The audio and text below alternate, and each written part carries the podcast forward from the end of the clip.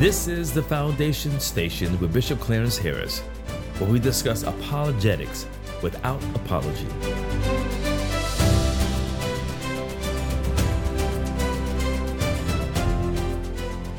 As we continue to dive in and look at the complicated issue of marriage and divorce, let me first begin to say that God loves marriage.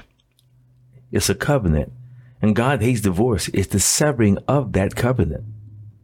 God loves marriage because his intent, working through sinners to produce righteousness in the earth, is his greatest challenge.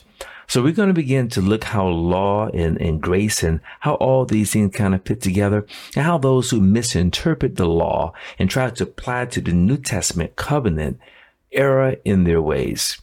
So please be patient with me as I lay the foundation and answer many questions that need to be addressed concerning the topic of marriage and divorce. In Luke chapter 16, verse 16, the law and the prophets were until John. Since that time, the kingdom of God is preached, and every man pressed into it. And it is easier for heaven and earth to pass than one tittle of the law to fail.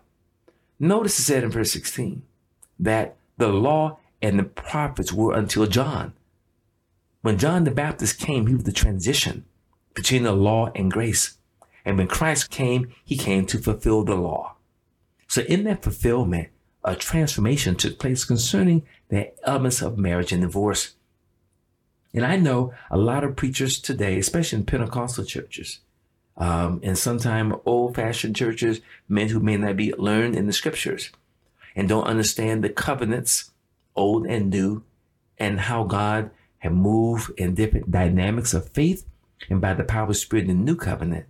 They take out of context to make a pretext for their own teachings, things that Jesus said in the Gospels, which, of course, during the days of the apostles, but when he lived, it was during the days of the law, because the church did not start until, yes, the day of Pentecost, 31 AD. That's when Christ poured out his Spirit, and the church was birthed into reality and existence. He had already shed his blood to cover the multitude of sins for the whole world. And Peter stood up on that day, the day of Pentecost, and told them to repent and be baptized, every one of them, in the name of Jesus Christ for the remission of their sins, and they should receive the baptism, the gift of the Holy Ghost. And so that's in Acts 2:38. So prior to that, though, while Jesus was yet with them, and while he was being interrogated, I would say, by the Pharisees. And why do I say that? Because let's look at the context here. In Mark chapter 10, verse 1, it says, he arose from thence and cometh into the coast of Judea by the further side of Jordan, and the people resorted unto him again. And as he was wont, he taught them again. And the Pharisees, they came to him and asked him, is it lawful for a man to put away his wife? And here it gives the context. It says, tempting him. In other words, they was always challenging Jesus on the law about the Sabbath and all the elements. And Jesus gave them answers that they could not understand, that they could not respond to, or told not to, because he entrapped them, because he gave the law. He understood it better than anybody. And Jesus answered unto them. He asked them this simple question. What did Moses command you? And Moses suffered to write a bill of divorcement and to put her away.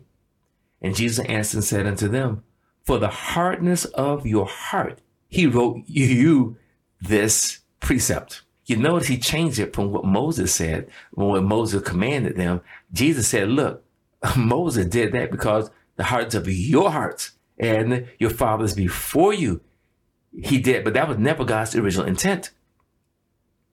Verse 6 says, from the beginning of creation, made them male and female. For this cause shall a man leave his father and mother and cleave to his wife, as we just read earlier in Ephesians 5. And they are no more two or twain, but one flesh.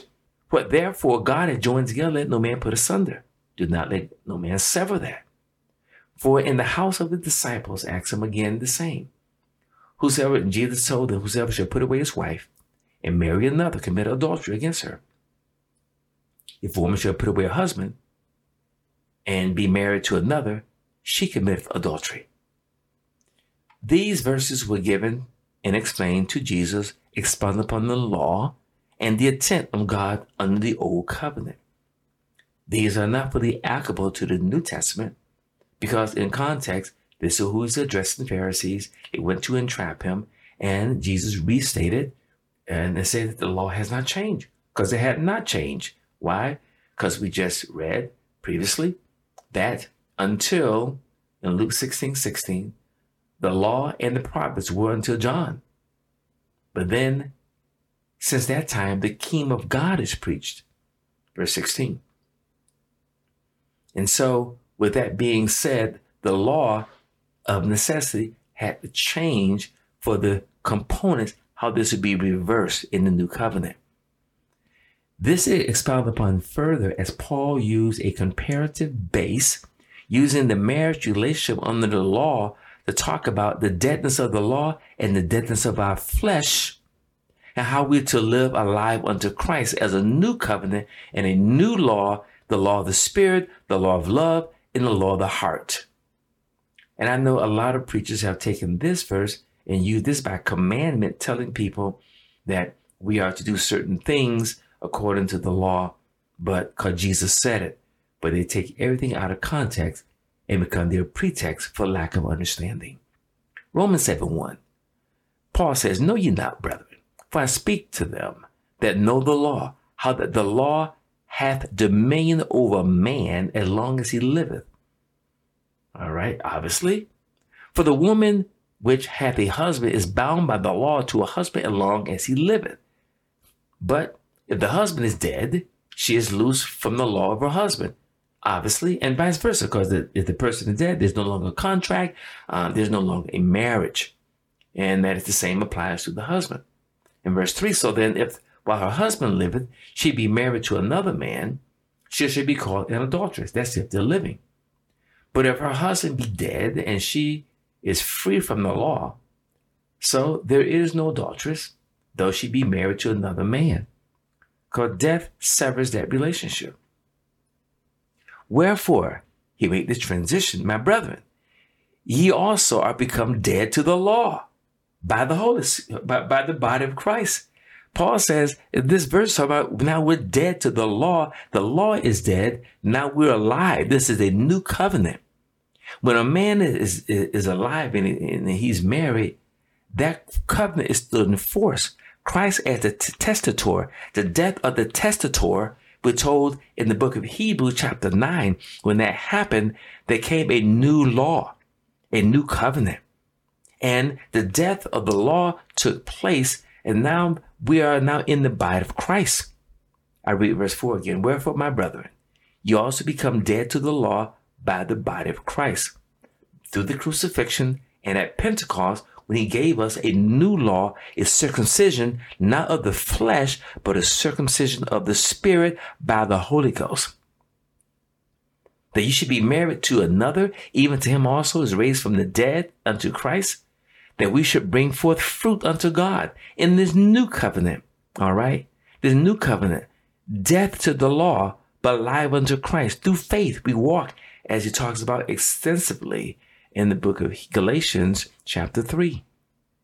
"For we were in the flesh," verse 5, "the motions of sin which were by the law, did work in our members to bring forth fruit unto death. Under the law, all you were aware of sins and how that you were inept and unable to keep it. But when that law died, the old law of Christ, he put to death that law and brought us a new law, a new covenant, a new marriage, in preparation for the marriage of the Lamb.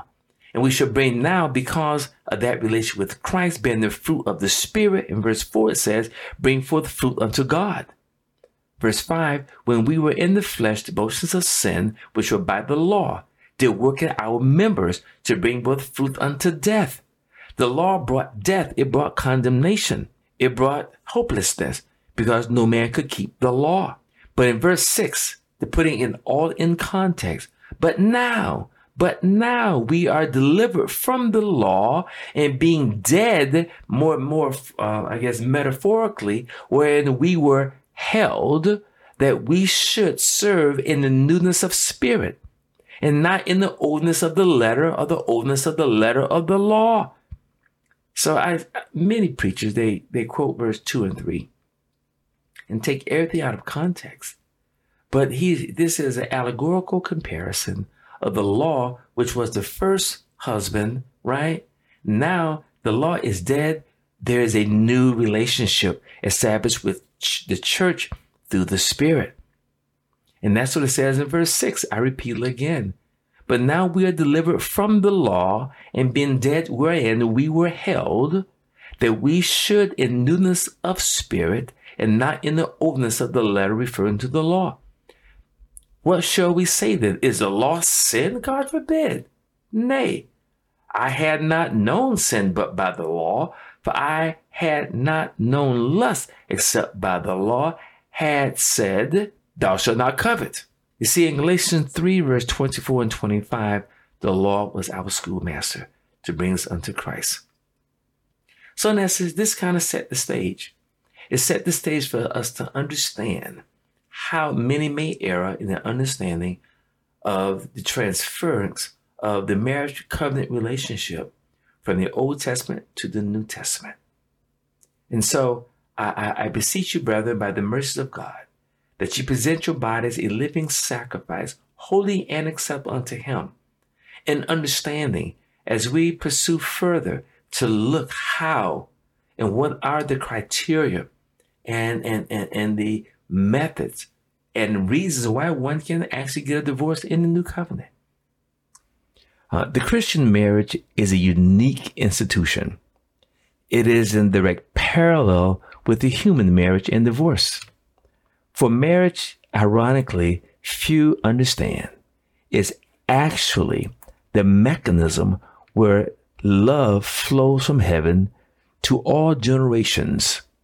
For the love of God by his Spirit, from my Heavenly Father, come down to man, to his natural representative, and then from man to his wife, and from wife to his children, using both parents as that model. And then the children to their children and to their children's children for future generations. God is not destitute for love, but he would like, have it reciprocated. He wants to be praised and worshiped in purity for his awesomeness and for his glory, at least for those who choose to do that. For love itself must come from the heart and must be freely expressed, not dictated as some would think a cruel God would do. Man is not programmed. Man is given free will and choice to decide whether to serve God or not. The problem we have is that we live in a world that loves darkness and sin, even the religion. And most religions, of course, are in darkness themselves, and they also do not walk in light. And since God hates divorce, we're told in the book of Malachi, chapter 2, verse 16, for the Lord, the God of Israel, said he hated putting away. For one covereth violence with his garment, saith the Lord of hosts.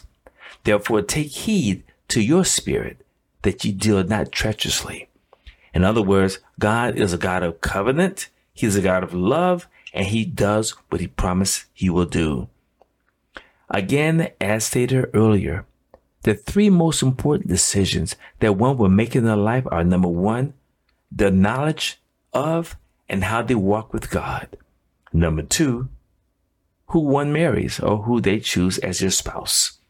And number three, who is chosen to be their pastor or religious leaders. These three elements here will determine and can have an impact on whether or not go to heaven or whether one goes to hell. Each of these three are great bearing pillars to determine one's eternal plight. And if you're a woman, please give me heed and listen very well. Women are the most vulnerable in this marriage relationship. They are commanded to be under subjection to their own husbands, to submit to them in all things, and also the husband is her head. Therefore, the woman chooses her head. And this is the foundation for the Christian marriage, as God being love through the man to the wife and to the children for all generations to come. You see, the heathen can and will do whatever he wants to do, and they are not in covenant with Christ. However, marriage is still honorable and still a divine institution created by God. So, whether heathen or not, God still holds people accountable. But yet and still, with that being said, the Christian marriage is unique because the woman has to submit to her head whom she chooses. It is best to be slow to choose who your spouse will be if you're a woman. For if you make your bed in hell, then don't blame God if you have to lay in it. For what if a person's husband is not a Christian, not a provider? He does not believe in God, or he worships pagan religions.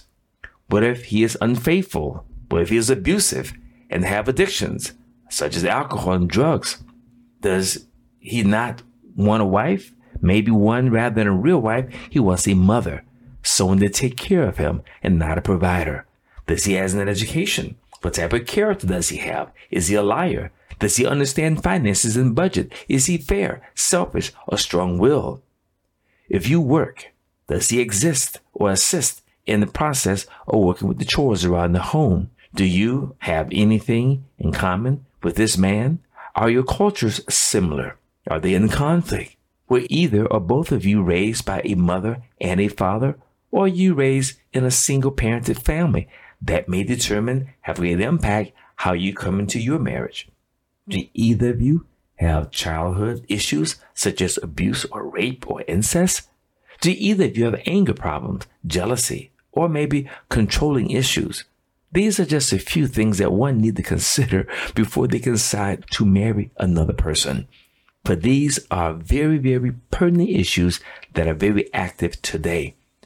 Even though men are the most responsible and accountable to God according to His divine order, women need to be very careful in who they choose to be their spouse.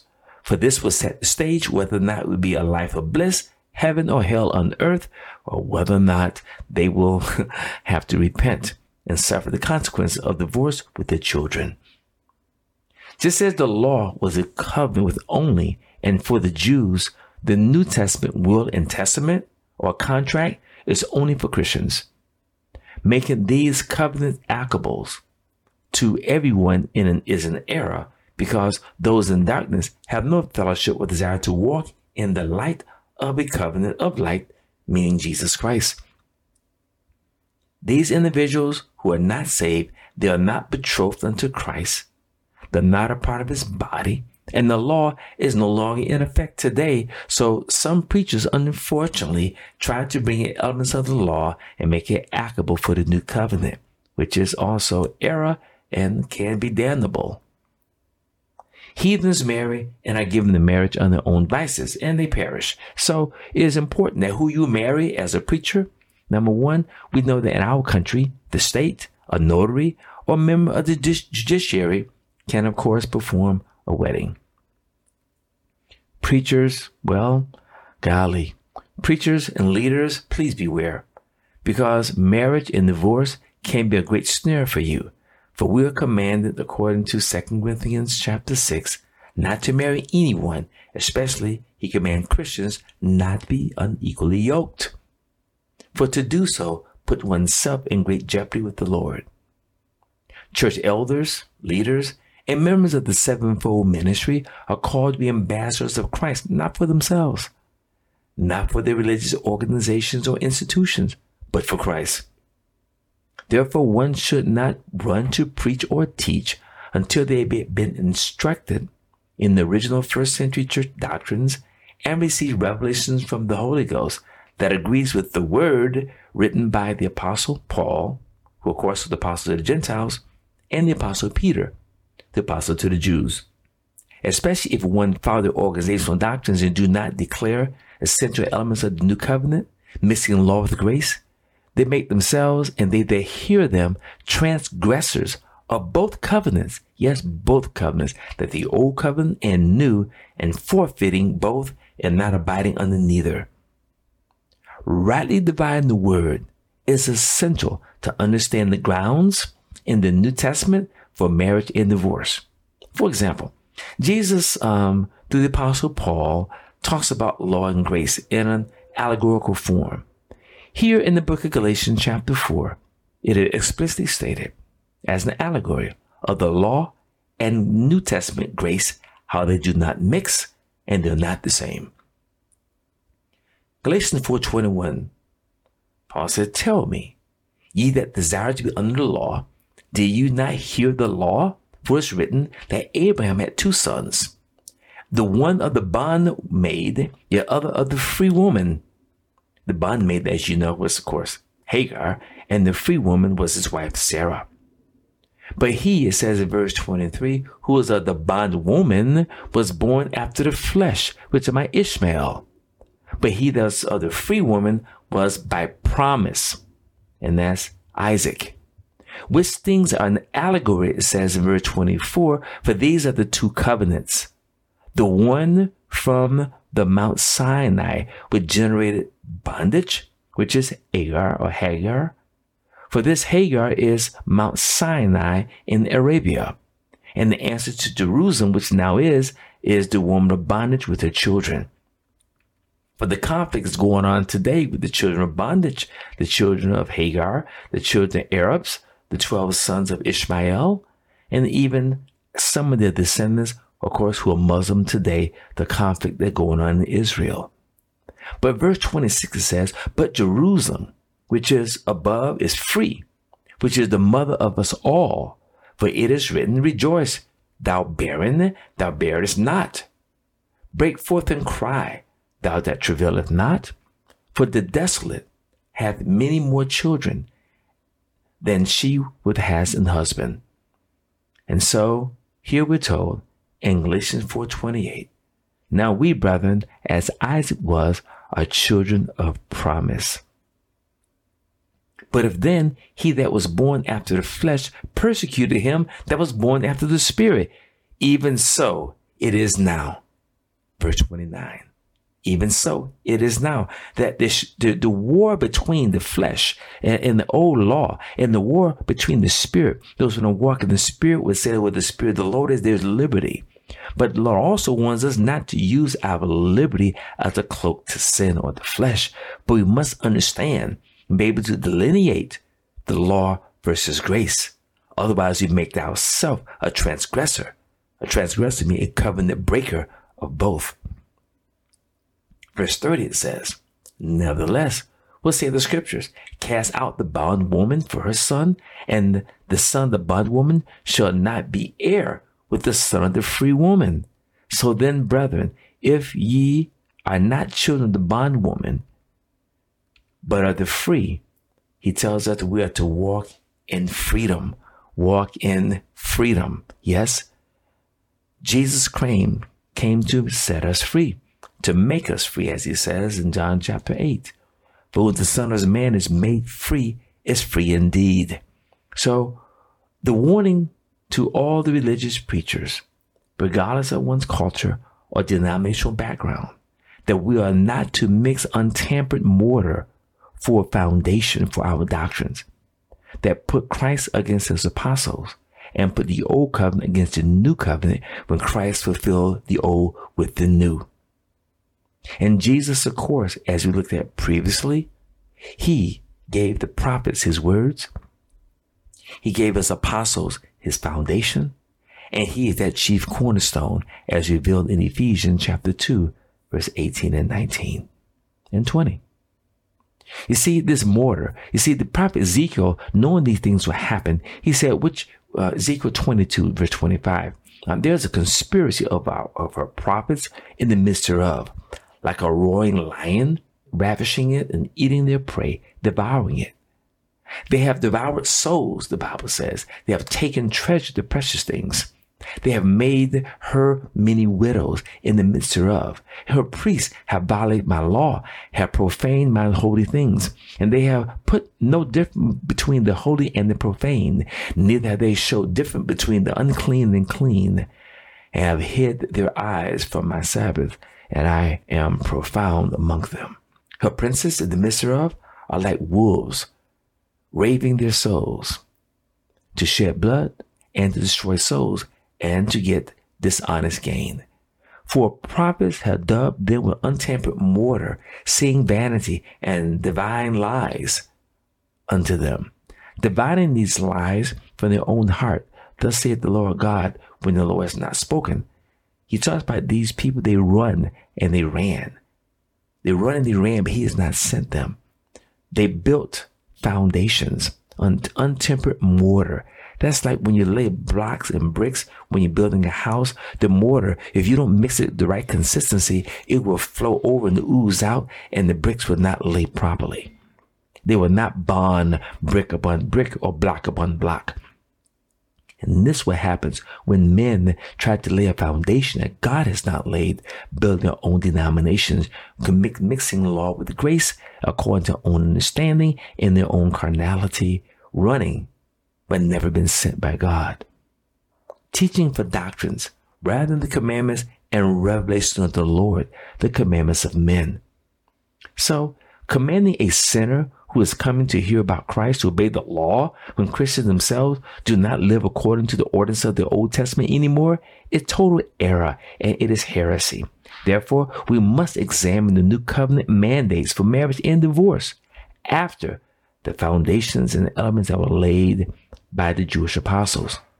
To answer the questions correctly and look at both the spiritual and literal nuances of the New Testament. You see, I heard it said a while back that some preachers had mentioned that if one marries, that whoever marries before and after they're saved, all right, and if they were divorced at any time in their life experience, they must return back to their first husband. If they've been divorced twice, three times, no matter how many times, they must go back to their original husband. They take out of context what Jesus said in disputing with the Pharisees in the Gospels over the law and make New Testament commandments. These legalists claiming that their first husband was the original husband and is allegedly the only legitimate husband do error. Many have broken up families over such issues, and Lord would deal with these preachers appropriately. Is it lawful for a Jew to command a Gentile to follow the law of a Jew? Jews had a natural covenant by birth and descendants. Gentiles were not under such statutes of the law. The Lord had a covenant with Israel. He didn't make with the Gentiles. Moses was with his own people. Jesus came to his own people. He did not go to the Gentiles. He came into his own, but his own received him not, as we well know. But as many did receive him, to them he would give them power to become sons of God. But then, all that abides only those who are in covenant with him. The Lord commands us to remain in the marital state that we are in when we come to him. If married, seek not to be loose. We will explore 1 Corinthians chapter 7 and all its very nuances after I go through all the foundational elements that caused many preachers and denominations to stumble over this issue of marriage and divorce. This issue really came about, in the New Covenant when Jews and Gentiles came into union with Christ. And there was a cultural marital clash that took place, the clash of thunder and lightning, because two cultures, heathen, light, and darkness, coming together. And God brought the union through himself, Jesus Christ, at the cross and at Pentecost. You see, when it comes to marriage and divorce, we cannot err in instructing others who trust and obey us.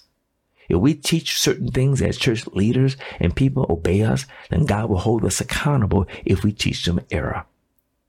If we make ourselves judges and judge incorrectly, we will be judged accordingly.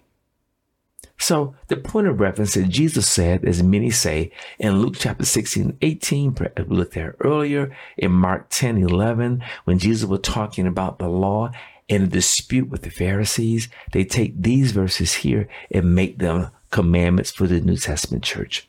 Take them out of context, not understanding when they were given, to whom they were given to, and for purpose they were wrought. For men repeating what Jesus said, without understanding his cause, causing men to error. Or if his words are taken out of context, they become a pretext, for a pet peeve doctrine or religious tradition. And then it can also lead, of course, to their damnation, unfortunately. You see, God tolerated the abuse and hardness of heart of men, but he's not doing that anymore.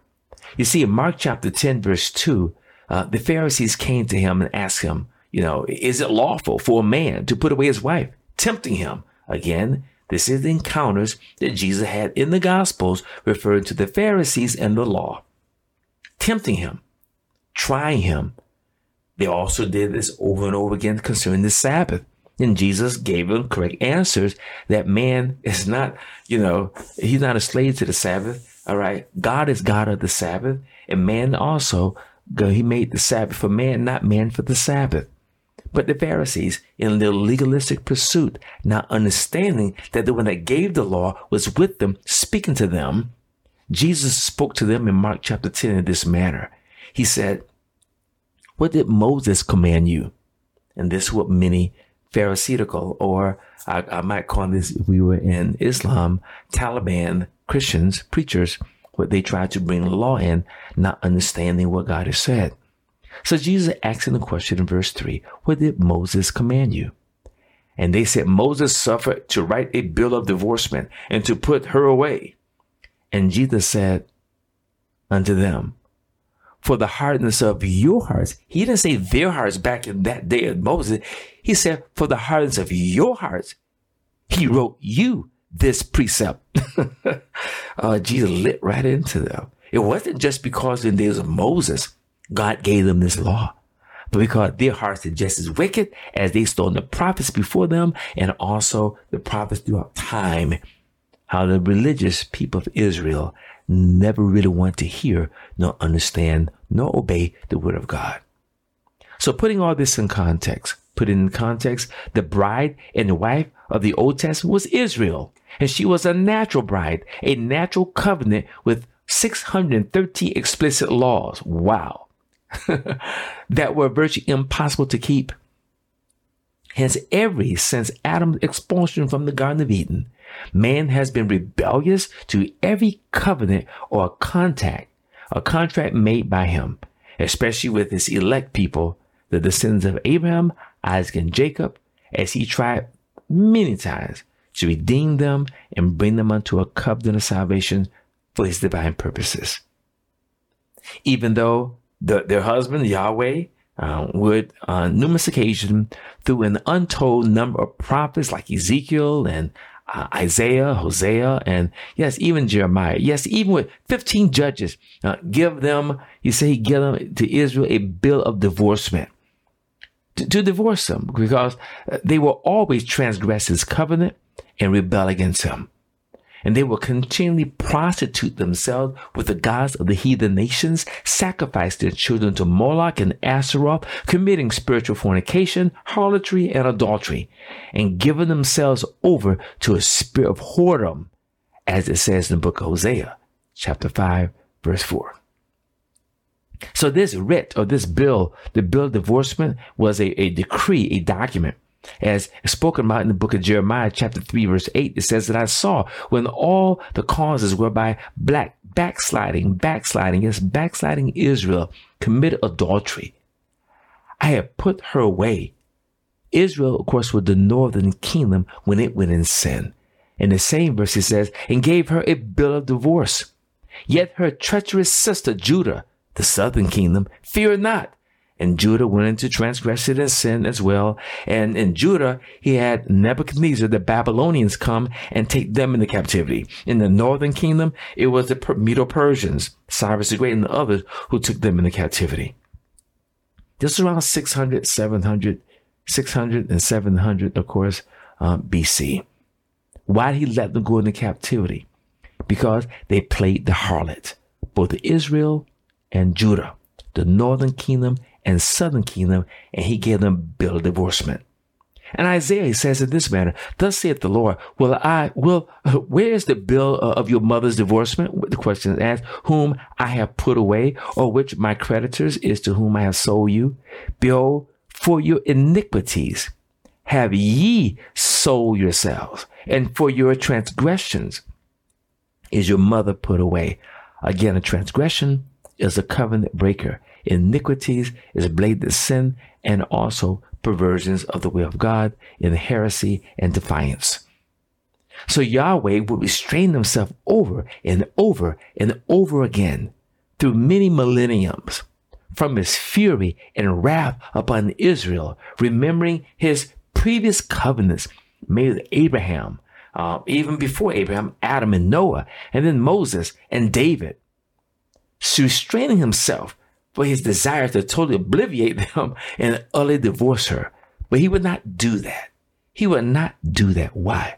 Because he remembered his previous covenants, and historically and metaphorically, this pattern and relationship between God and his wife Israel will be explicitly exemplified in a new relationship, and also through the prophet Hosea, whom God told to marry a whore named Gomer. Can you imagine that? God told Hosea to marry Gomer, a whore. And Gomer, it says, she paid her lovers to seduce and lay with her. What prostitute would do that? Hosea called her, in Hosea 4:16, she was called a backsliding heifer. Yet God simply called her still to repentance. When it comes to the New Testament, we see how this applies to the church, how individual Christians pursuant to marriage and divorce in the book of Revelation, chapter 2 and chapter 3, when he speaks to the seven churches, where he judges them for their sins seven times. The same parallel is made in Leviticus chapter 26, verses 14 through 42, when he judged Israel also seven times for her sins 3,000 years ago, which was a prophetic prototype and typology for the church in the last days of which you're living in today, compelling and causing us to repent. Israel would even kill her prophets, and when the Son of Man, the Son of the Most High came, Jesus Christ, the religious even killed him, even Jesus, who through their prophetic script, which they knew in their heads, but not in their hearts, they fulfill. For we're told in 1 Corinthians chapter 2, verse 8, had they known who he was, they never would have crucified the Lord of glory. So why didn't they know? The Pharisees and Sadducees even killed the deacon of the church in Acts chapter 7, verse 35 through 60, Stephen. And yes, it was at the feet of the Saul of Tarsus, later who became the Apostle Paul, who was there before his conversion. So both Rome's, the empire and Roman European Christianity, under the banner of their mother, the Roman Catholic Church, have for the past 2,000 years persecuted the Jewish Christian faith. And like King Jeroboam of the northern kingdom of Israel, who substituted pagan worship and pagan feast days instead of that which was holy and commanded by the Lord, Mystery Babylon today, Christianity, and Rome's mother, Roman Catholic Church, will be dealt with in the book of Revelation, chapter 17 and 19, for being the harlot who prostituted herself amongst the nations. So why has God not utterly destroyed Israel, like he did with the mixed multitude of Jews and Gentiles that came out of Egypt? And they were all overthrown in the wilderness. Paul made reference to this in 1 Corinthians chapter 10, verses 5 through 13, and Hebrews chapter 3, verses 6 through 19. So, why has he not utterly destroyed them?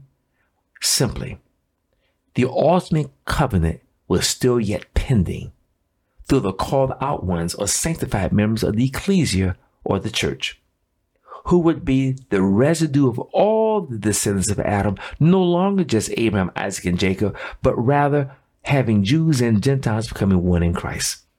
This is the new covenant. This is the body of Christ.